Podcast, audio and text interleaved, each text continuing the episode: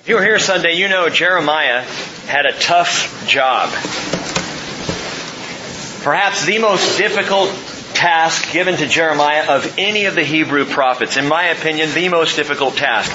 He had to bear witness to and be a witness of the destruction of his nation.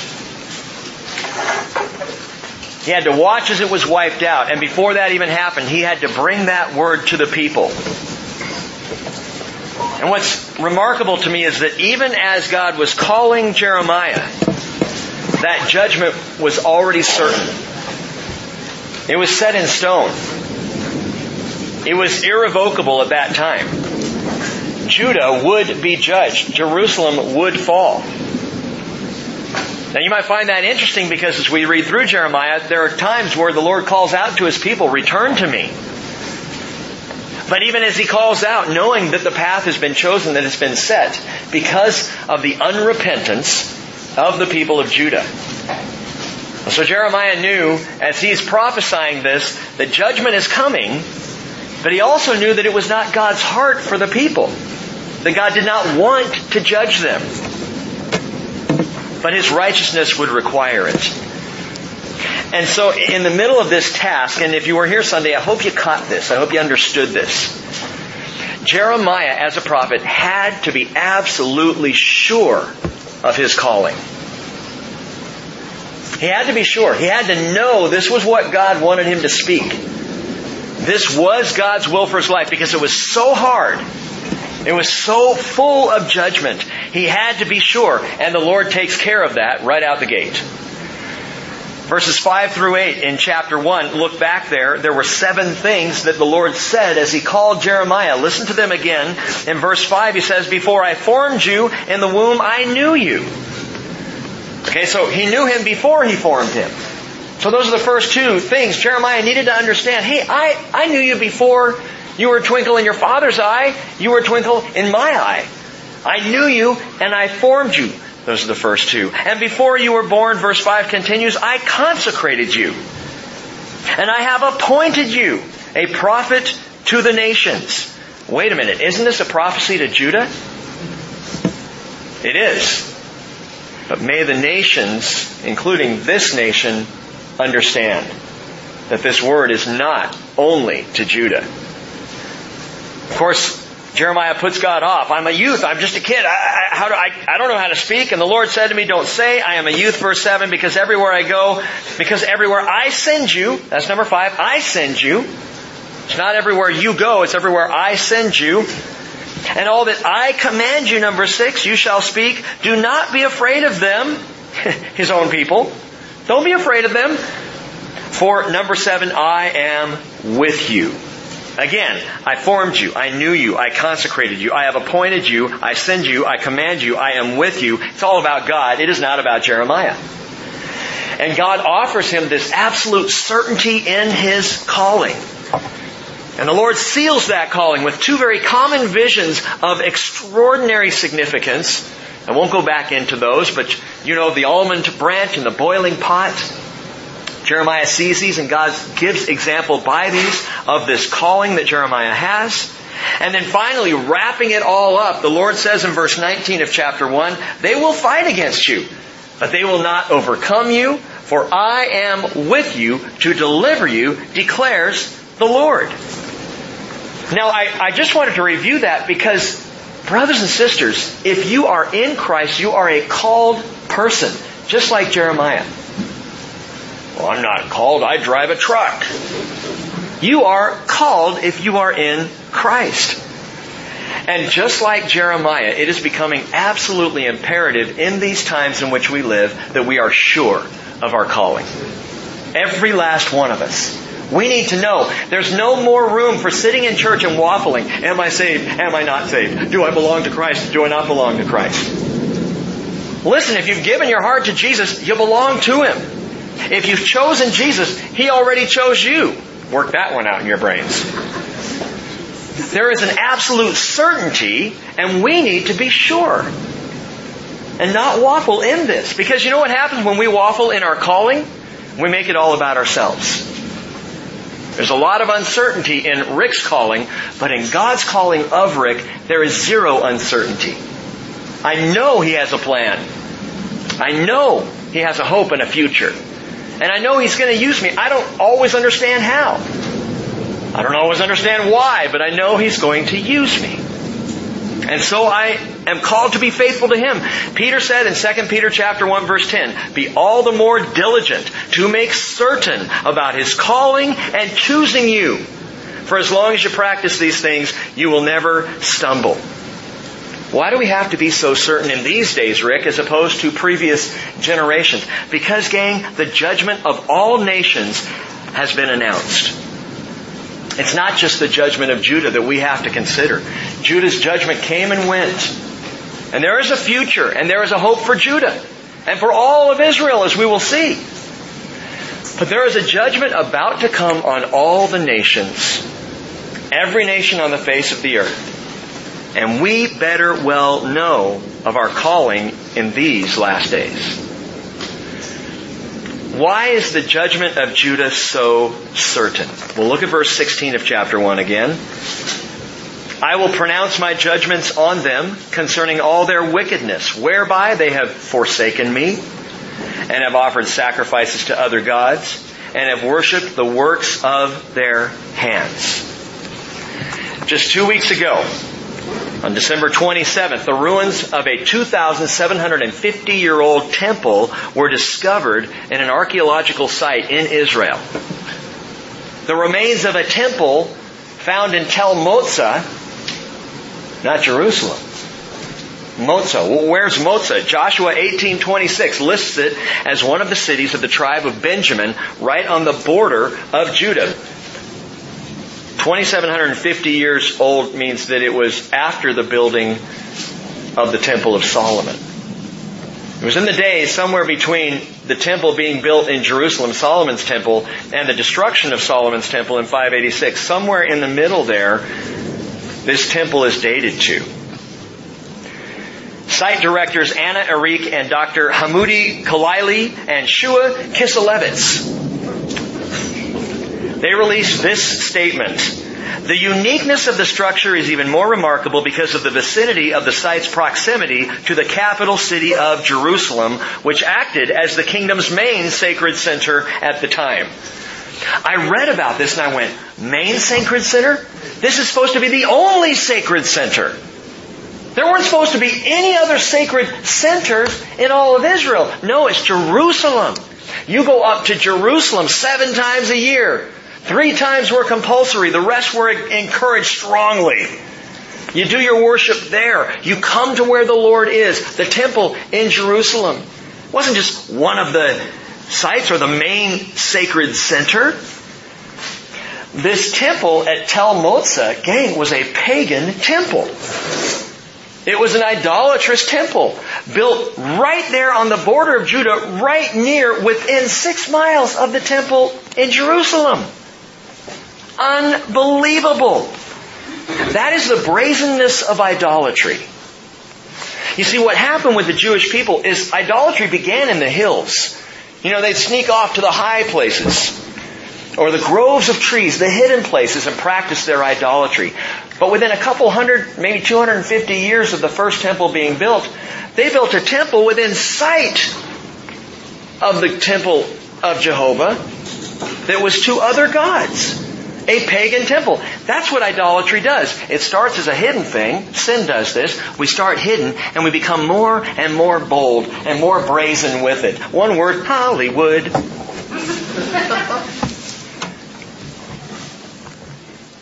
the brazenness of the idolatry of Judah.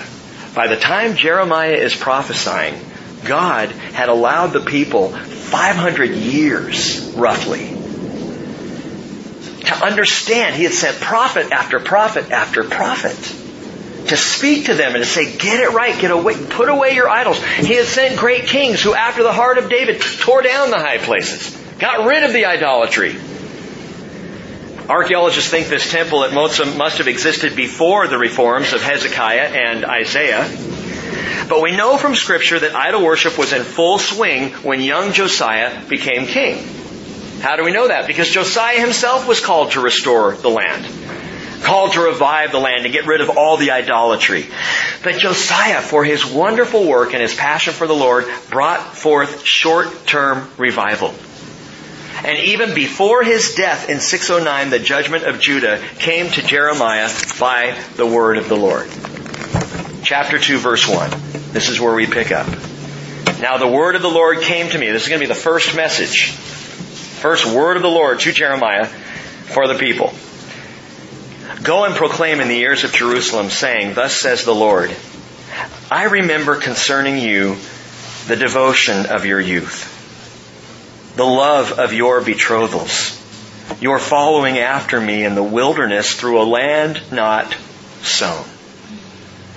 As God begins this judgment, He starts with a longing, with a memory, with thoughts about those days in the wilderness. Now, you know the days in the wilderness weren't all good. But for 40 years, the people followed God. For 40 years, he cleansed them of the sin and rebellion and taught them dependence upon him. For 40 years, they walked together. And God looks back on that and has a longing for it and, and remembers their devotion in those times and the love they had and how they really depended upon Him. And this is deeply felt and tenderly expressed. The Lord says, I remember how much you used to love me. This is heartbreaking. By the way, does that sound familiar? It's a New Testament passage that sounds very similar to that where Jesus is speaking to the church at Ephesus, Revelation chapter 2, verse 2. I know your deeds and your toil and your perseverance that you cannot tolerate evil men and that you put to the test those who call themselves apostles and they are not, and you found them to be false, and you have perseverance, perseverance and have endured for my name's sake and have not grown weary, but I have this against you. You've left your first love. Jesus longing for the days of Ephesus' first love. Ephesus means darling one. It's a term of endearment. And Jesus in that letter to Ephesus is saying, come back to our love relationship. You got the scriptures down, you know. You've got the, the, the wisdom and, and the discernment and all this down and you're not tolerating it. You've got the righteousness thing going for you. That's all great. It's all well and good. But don't forget, we started out in love with each other. And that's what it all comes down to. And the Lord draws me back to this from time to time. It is for love that we are called. For the sake of love. And the question we have to ask ourselves, each and every one of us, is Jesus Christ my first love? Is He my first love? Think about your life. Your choices. What's of greatest importance and significance to you right now? Is it Jesus? Is Jesus your first love? Being certain of my calling is as simple as returning to the ignited original passion of the love relationship I started out with in Jesus. I guess there are some people who become so-called Christians out of fear, but the vast majority of us, when we realized how much God loved us, we entered into a love relationship and it was great. Yes, I want that. Yes, I want to walk with Him. Yes, I want to live in that grace. Yes, I want this relationship. You get the butterflies in the stomach, you know. And Jesus says, don't forget how that felt. Not emotionally, don't forget spiritually the passion of our love relationship. When I called you. When I called upon Him. The Lord's heart here clearly aches when His people leave that first love. When His people become religious or become worldly or wander away, His heart aches. Verse 3, He says, Israel was holy to the Lord. The first of His harvest, which is good news for us because that means that we follow after. You know, the harvest is bigger than just Israel. The first of His harvest and all who ate of it became guilty. Evil came upon them, declares the Lord. And he's talking about anyone who came against Israel in those days. Any enemies who attacked, you know, Moab and Edom and some of the others as Israel was just trying to come into the land, who caused them problems, who tried to eat of Israel, they became guilty, and God pronounced judgment on them. Verse 4, he says, Hear the word of the Lord, O house of Jacob, and all the families of the house of Israel. That's everyone, every Jew. Thus says the Lord, what injustice did your fathers find in me? That they went far from me and, and walked after emptiness and became empty. They did not say, Where is the Lord who brought us up out of the land of Egypt, who led us through the wilderness, through a land of deserts and of pits, through a land of drought and of deep darkness, through a land that no one crossed and where no one dwelt. I brought you into the fruitful land to eat its fruit and its good things. But you came and defiled my land and and my inheritance, my inheritance you made an abomination. In other words, God's saying to Israel, what did I do to, reserve the, to deserve this rejection? You know, you hear the words here of a husband whose wife has taken off on him. What did I do? How did I cause this? But in this case, a husband who was perfect through no fault of his own. Everything was ideal. This is the perfect man, ladies. This is the one you all dreamed of. Hopefully, if you're married, you're not still dreaming of. The ideal husband. He's always there, doing everything you ask, pouring out love and affection and honor upon you. But that's not good enough, so you leave, and he says, What did I do? What did I do to deserve this? These are the words of a father whose kids rebel against him, and all he's shown them is love and affection. Spurned and rejected. And verse 8, he says, The priest did not say, Where is the Lord? And those who handle the law, that would be the scribes, they did not know me. That, that's shocking to me. How can you handle the law and not know the Lord? If you really handle the law. I don't understand how you can read Torah as we did here at the bridge, study through the first five books of the Hebrew Scriptures and tell me, how can you not know the Lord? And yet they didn't. It was all about words on page and had nothing to do with the Spirit. And he says the rulers, that would be the kings, they all also transgressed against me, and the prophets prophesied by Baal and walked after things that did not profit. There's a leadership vacuum in Judah. And he lists here, and he's going to do it again in this judgment. All four areas of leadership here. The priests, and the scribes, and the kings, and the prophets. All these areas. And there's not leadership in any of them. It's like saying in the government, and the schools, and the churches, where's the leadership?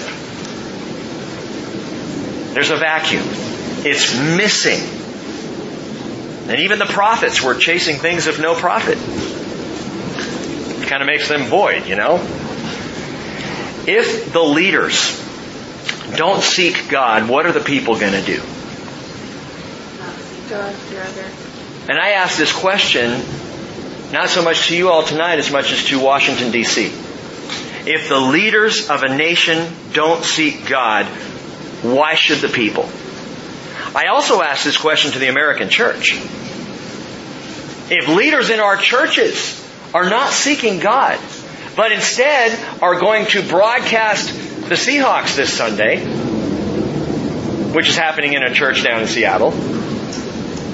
Really? Now, I have nothing against the Seahawks. What, when is the game? Anybody know? uh, Sunday morning, at 9 or 10 o'clock. Sunday morning at 9 or 10 o'clock, which, in my opinion, is an abomination. How dare they? That's God's time. That's not football time. I love football. That's not football time. East Coast football time. East Coast football time. Well, good for the East Coast. They can stay up late. I just I, this this kind of stuff just riles me, and I know there are people who would disagree with me. That's okay. We can disagree. God will set you right. I don't get this. And Brian sent me the article. I saw it just before I was leaving the house. I'm not going to name the church, but the pastor loves the Seahawks. The church loves the Seahawks. They have former Seahawks players in the church. So, hey, let's cancel services. We'll all show up and we'll just watch the game. Hallelujah. Praise the Seahawks. Anyway, and that, you know, that's trite. By comparison, their church is doing things that are so off the charts, that are so ungodly. There's no, there's a leadership vacuum. Instead of acknowledging the power and the person of God, we have politics coming from the podiums and platitudes coming out of the pulpits, and no wonder our country is confused as to what to believe. And that was the problem in Judah. The entire leadership stopped following God. And when the leadership doesn't, the people will not either. I just want to know what happened. Let me just be on my soapbox for just a moment longer here. Whatever happened to the sound preaching of the gospel of Jesus Christ? That mankind is sinful and desperately needs a Savior. And that, as Paul wrote in Ephesians 2 verse 1, you were dead in your trespasses and sins. Oh, we can't say people are sinners. Why? We are. You can't call people bad. Why? We are. We were dead in our sins. That's the truth. That's the reality. And if we ignore that, we're never going to ask or seek a Savior. I'm good enough on my own. Thanks a lot, God. Don't really need your help. I'll see you in heaven. No, you won't. Ephesians chapter 2 verse 4, Paul says, But, though you were dead, God, who is rich in mercy because of His great love with which He loved us, even when we were dead in our transgressions, made us alive together with Christ. By grace, you have been saved. Now, don't you want to hear that message? Isn't that a message that would turn around this country, not to mention this world? Not to mention friends and family, but you know, if you'd rather invite someone to come watch a Seahawks game at church, I guess you can do that too. And I'm totally preaching to the choir, but I gotta get this off my chest, gang. Preach the gospel, man. When the leaders lose their godly vision, the people are in trouble. Proverbs 29:18, where there is no vision, the people perish. But he that keepeth the law, happy is he. There's your joy. In righteousness, in holiness. I wonder people are so unhappy these days. Well, the leadership was suffering a vacuum. They were not there. They were not leading. Verse 8, verse 9 continuing, Therefore, I will contend with you, declares the Lord. Man, that should scare the socks off of someone. To hear the Almighty God say, I am going to contend with you. And with your sons' sons I will contend. Well, why? It's not their fault. Oh, this is being passed along, gang. It's going to be as bad for the grandsons as it is for grandpa. They're going to be doing the same thing. Apple doesn't fall far from the tree. I'm going to contend with you. Verse 10. For cross to the coastlands of Kittim and see, and send to Kedar and observe closely and see if there has been such a thing as this. Has a nation changed gods when they were not gods? But my people have changed their glory for that which does not profit. What's he talking about here? The Lord is saying this is absolutely unparalleled. The Lord God is astonished. He's saying Judah is doing what even the pagan nations didn't do. That's what he's talking about when he says, go across to Kittim. What's Kittim? Cyprus. Jump on a ship and sail across to Cyprus and that pagan nation. And ask them what gods they believe in. Guess what? They still believe in the same gods they believed in 500 years ago. They're still offering sacrifices to the same pagan idols that they were 500 years ago. They haven't changed their mind. God says, go to Saudi Arabia, Kedar, the Arabian villages. Go down there and talk to them. What gods do you believe in? What gods are you offering sacrifices to? Same gods they were 400, 500 years ago. They haven't changed their gods. The Lord looks at Israel and says, I am astonished that you're exchanging me. And we need to understand something here. There's a cultural reality. Belief systems are most deeply embedded in culture. It, when you try to strip a belief system out of a culture, you strip the culture bare. Trying to take a belief system that a culture was founded upon Trying to take it out of the culture is like ripping a beating heart out of somebody's chest. And that's what's going on in our country. It's an attempt by some. No, I'm not paranoid. I see what's happening. My eyes are wide open. There are those who would rip the heart out of America, who would go back to the founders and say, I don't care that they based our entire legal system on the Ten Commandments. We don't need the Ten Commandments. Rip and when you take, try to strip belief, especially founding belief out of a culture, you decimate the culture. Satan is not an idiot. He is very wily. He knows what he's doing. This is why it's so hard to impose democracy on Middle Eastern countries. You know, we went into Iraq and we're trying to make it democratic, and it is a struggle. Why? Because the deeply embedded belief there was Sharia law, Islam. And Islam is still the prevailing belief system there. How do you bring democracy into Sharia law? Sharia law is not democratic. It doesn't work. And I don't know that it will ever work. And when we try to change something like that that is so deeply embedded, one of two things will happen. Either the country will outright reject the change, or the country will fall. Strip a culture of its identity by ripping out the heart of its belief. That's why communism was so anti-religious. We don't want to let religion creep in because it will go head to head with communism, you know. Socialism, anti-religious. We cannot allow religion to get in there because religion will undermine socialism. Capitalism. We'll talk about that another time. So they're removing faith from culture and God is astonished. And Satan is behind this. 2 Corinthians 4 4, the God of this world has blinded the minds of the unbelieving so that they might not see the light of the gospel of the glory of Christ, who is the image of God. Verse 12, watch this. He says, Be appalled, O heavens, at this, and shudder. Be very desolate, declares the Lord. Who's God talking to there? I think the angels. I think he's looking around going, Do you guys believe this? Do you see what's going on? God says to the heavens to those in the heavens? Look around. Can you even believe what we're seeing happen here? For my people, he says, have committed two evils. They have forsaken me, the fountain of living waters, to hew for themselves cisterns, broken cisterns that can hold no water. Now, brethren and cisterns, listen up. Two related evils here. Two things going on. They have forsaken the Lord is number one. Number two is they have forsaken the Lord for broken cisterns. There are two problems. Water in Israel is a big deal. If you've been there, you know that. Big concerns about the level of the Sea of Galilee, the only freshwater lake there in Israel. The largest source of fresh water. And they're very concerned because it continues to be very low, dangerously low.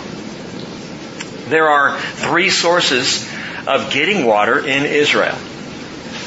The Sea of Galilee, or natural springs that would feed into that. So natural springs really is source number one. Source number two is the rains. The early rains in the fall and the latter rains in the spring. So when the rains come, hallelujah, praise the Lord, that's a good thing. We need the rains. The rains, the springs, and the cisterns. Of the three, all cisterns can do is store water. The rains and the springs supply the water. And God says, what you're doing, Israel, is you are denying the supply for the store. I'd rather just do with what we've got than have fresh coming from you, Lord. What, what would you prefer? You know, fresh water or stored water? Anyone live down on West Beach? Okay. So you may know on West Beach, um, you have a well on West Beach. You don't have a well? Okay. That water's gross. We were told, we, Cheryl and I rented, when we were building our house, we rented a house down on West Beach for a while, and we were told, don't wash your clothes. Like, what? You know, we we draw baths for the kids, and the water was orange. And it didn't taste good. You know, it looked like orange drink, didn't taste like it. And, and he's saying, look, fresh water. Your way of doing things is not fresh. It's stale, it's stagnant. You can't rely on old stored up water because eventually it stagnates. God says, I'm the fountain of living water, the fountain of moving water. Constantly fresh, constantly new. Why are you trading out fresh water for old? A spring for a leaky tank. And he's saying not only are you storing up water in cisterns, but they're broken cisterns, so they leak. They cannot serve you. And of course, when the Lord says, I am the fountain of living waters, of course he's talking about his spirit. Which Jesus proclaimed in John 4:14, whoever drinks of the water that I will give him shall never thirst, but the water that I will give him will become in him a well of water springing up to eternal life. That's so amazing. You know what that means? It means the Holy Spirit residing and living with you is fresh water every day. Every day. You wake up and the Spirit is refreshing and reviving your life. The Spirit is bringing new refreshment. Sometimes it's new forgiveness. Sometimes it's new awareness. Sometimes it's fresh revelation. Sometimes fresh anointing. But it is always fresh. It is always new. Just like an underground spring that is unending. It just keeps bringing it on. And the degree to which you enjoy the fresh water of the Holy Spirit depends upon how much you're willing to ask for. You ask for more, there's going to be more. You deny, there will be less and perhaps even a quenching that goes on. God puts it in your hands. How much of my spirit do you want? I will give you all you ask for and I will keep giving. John 7:37 Jesus said, "If anyone is thirsty, let him come to me and drink. He who believes in me as the scripture said from his innermost being will flow rivers of living water. By this John writes, he spoke of the Spirit, whom those who had believed in him were to receive. The Spirit was not yet given because Jesus was not yet glorified. But Jesus has been glorified, and guess what? The Spirit has been given. And He is flowing literally up out of those who believe fresh and new every day, always refreshing, never running dry. Verse 14, God says, Is Israel a slave? Or is he a homeborn servant? Now, listen. Israel was a slave, but remember, before Israel was a slave in Egypt, Israel was a son in the promised land. When they came into the promised land, they were coming back. Abraham was called to be a son. Isaac, son of Abraham, was called to be a son. Jacob was called to be a son. Jacob, who is renamed Israel, and his sons, and his family, and his offspring called to be sons not slaves. Hosea 11:1. When Israel was a youth, I loved him. And out of Egypt I called my son. And Matthew would later draw on that to speak of Jesus. Because Jesus, after the whole, you know, attack of Herod on the infants, Joseph and Mary took Jesus into Egypt. And then out of Egypt, Jesus came back up fulfilling that prophecy as they moved back up to Nazareth. But it speaks of Israel. Now listen to this. As sons, it means Israel was invited to start speaking of God as Father. You are now our Father. Jesus comes along and completely rattles their cage. Some might dare to call God Father, but don't you dare call Him Daddy. Jesus did. Jesus called him Abba. Abba. I've told you before, I love being in Jerusalem on school days when the kids are wandering through the streets because you hear them calling out, Abba! Abba! Calling out to their dads, Daddy! And the Bible tells us, Romans 8:15, you have not received a spirit of slavery, leading to fear again. You've received a spirit of adoption as sons, by which we cry out, Abba, Father.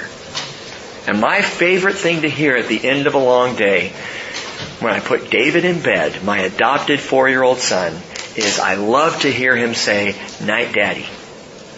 Makes my millennium. Night daddy. And that's our call. Make certain of your calling. Guess what? Part of your calling is you are called a son. You're called, ladies, a daughter. And God is your father and He is your Abba. It is that intimate with Him. Galatians 4, 6. Because you are sons, God sent forth the Spirit of His Son into our hearts, crying, Abba, Father. Therefore you're no longer a slave, but a son. And if a son, oh, you are an heir through God. The people are missing this. Uh, uh, is Israel a slave? Is he a homeborn servant? Well, why has he become a prey? The young lions, verse 15, have roared at him. They have roared loudly. They have made his land a waste. His cities have been destroyed without inhabitant. Who are the young lions he's talking about? This would be any number of the nations.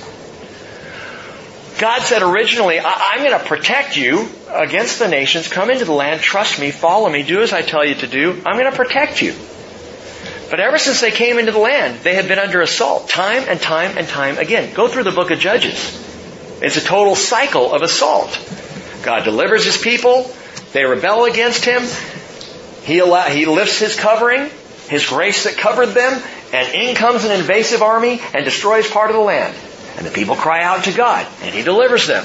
And then they rebel against him. And in comes an invasion. And this happens again and again in the history of Israel. These young lions coming in and desolating aspects of the land. Verse 16, also, the men of Memphis and Tahpanhes, which is how you say that, not easy to say. Memphis and that other place were Egyptian cities. Note that. Verse 16 is talking about Egypt. You've been desolated by all these nations, these young lands attacking, coming in, and tearing it up. And you have been desolated by Egypt. Watch this. They have come in and shaved the crown of your head. What does that mean? They've shaved the crown of your head. A couple of possibilities. Uh, one possibility could just be the uh, the attack of Egypt. I guess it was 912, 920, somewhere around then, where Pharaoh Shishak came in and attacked and desolated a good part of Judah, a good part of the land there. More than likely, what's being talked about here is a reference to the death of Josiah. They shaved off the crown because it was against Egypt that Josiah went to battle. Shouldn't have. God didn't want him to. God told him, don't go to battle. Josiah did anyway, and in 609 BC, he gets killed in battle against Egypt. And the only question is, well, but this talks about it as if it has happened, but some prophecy is given as if it's already happened, because it is so absolutely certain that it's going to happen. So it may be talking about Egypt right there, and the murder, the death of Josiah in battle, 609 BC. Verse 17. God says, Have you not done this to yourself? By your forsaking the Lord your God when he led you in the way. But now, what are you doing on the road to Egypt? To drink the waters of the Nile? What are you doing on the road to Assyria? To drink the waters of the Euphrates? Do you really believe, Israel, that alliances with enemy states will bring you security? Fast forward to the modern state of Israel? Do you really believe, state of Israel, that alliances with enemy states will bring you security? Are you going to drink from their rivers or from the fountain of living water? Going to go to the Euphrates? Go to the Nile? How about going to Jesus? How about going to the Spirit of God? In 1979, many of you know this, Jimmy Carter brokered the historic peace agreement between Egypt, of all places, and Israel, the Camp David Accords. How's that peace agreement doing right now? As the Muslim Brotherhood have taken over control of Egypt, President uh, or Prime Minister Morsi, there in Egypt, the, President of Egypt talks about maintaining peace with Israel. This is the latest thing. We want to have peace with Israel, although it was last year that he said Israelis are all descendants of apes and pigs. His words. You want to sign a peace treaty with this guy? Good luck with that. And so Israel today feels alone in the world, but they're not. Any more than they were during these days, during the days of Jeremiah. They were not alone in the world. God was still their God. You know what's amazing? I'm going to jump ahead of myself here. What's absolutely amazing to me is that God, in sending them into Babylonian captivity, had two purposes. Number one, to teach them about idolatry and how bad it really was. You know, you want to be idolatrous? I'm going to send you to the world capital of idolatry and you're going to get your fill. Kind of like when Israel wanted quail. They wanted meat, and God said, I'll give you quail till it's coming out your nostrils. Okay? And He did that. Sent them. But the other reason He sent them to Babylon, gang, listen, was protection. He's punishing and he's protecting at the same time. He's disciplining, but he's being sure that this remnant of Israel coming, that will come back from Babylon, will come back to the land when it's safe to do so, and when they can be protected once again.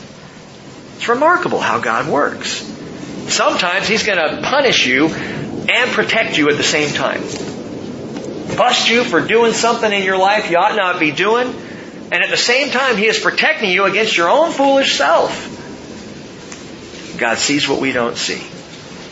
Well, verse 19, your own wickedness will correct you, and your apostasies will reprove you. Know therefore and see that it is evil and bitter for you to forsake the Lord your God. Why is it bitter? Because the water's not fresh. The water is not fresh and flowing. It's stagnant, bitter. And he says, For you, it is evil and bitter for you to forsake the Lord your God, and the dread of me is not in you, declares the Lord God of hosts. The word apostasies, note this, I'm probably going to talk about this more on Sunday. But the word apostasies there, it's apostasia in the Greek if we were reading the New Testament, different word in the Hebrew, different meaning. Apostasies in the New Testament Greek means falling away. Apostasies, as translated here, it's the Hebrew word meshubah. And meshubah literally means turning back or backsliding. Backsliding. Your backsliding, he says, will reprove you. Your turning away, your heading back to old behavior, to old things, is going to get you. Now, to submit their understanding, the Lord is going to give Jeremiah five word pictures. And you can just follow these through. They're, they're very obvious here in the scriptures. Five word pictures that describe backsliding.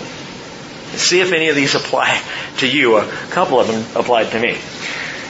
Picture number one. A freed slave girl who becomes a harlot. Picture number one, verse 20. For long ago I broke your yoke and tore off your bonds but you said, I will not serve. Listen to the irony there. I pull you out of slavery, and you say to the one who rescues you from slavery, I won't serve you. Just rescued you from that, right?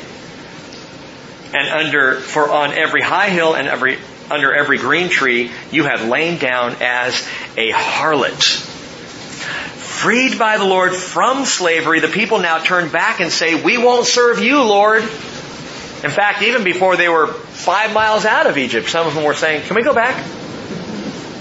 You know, I'm, I'm kind of used to the leeks and the onions that we ate there. Can we go back to Egypt? Backsliding. They say we won't serve you, so instead they become slaves to their own idolatry.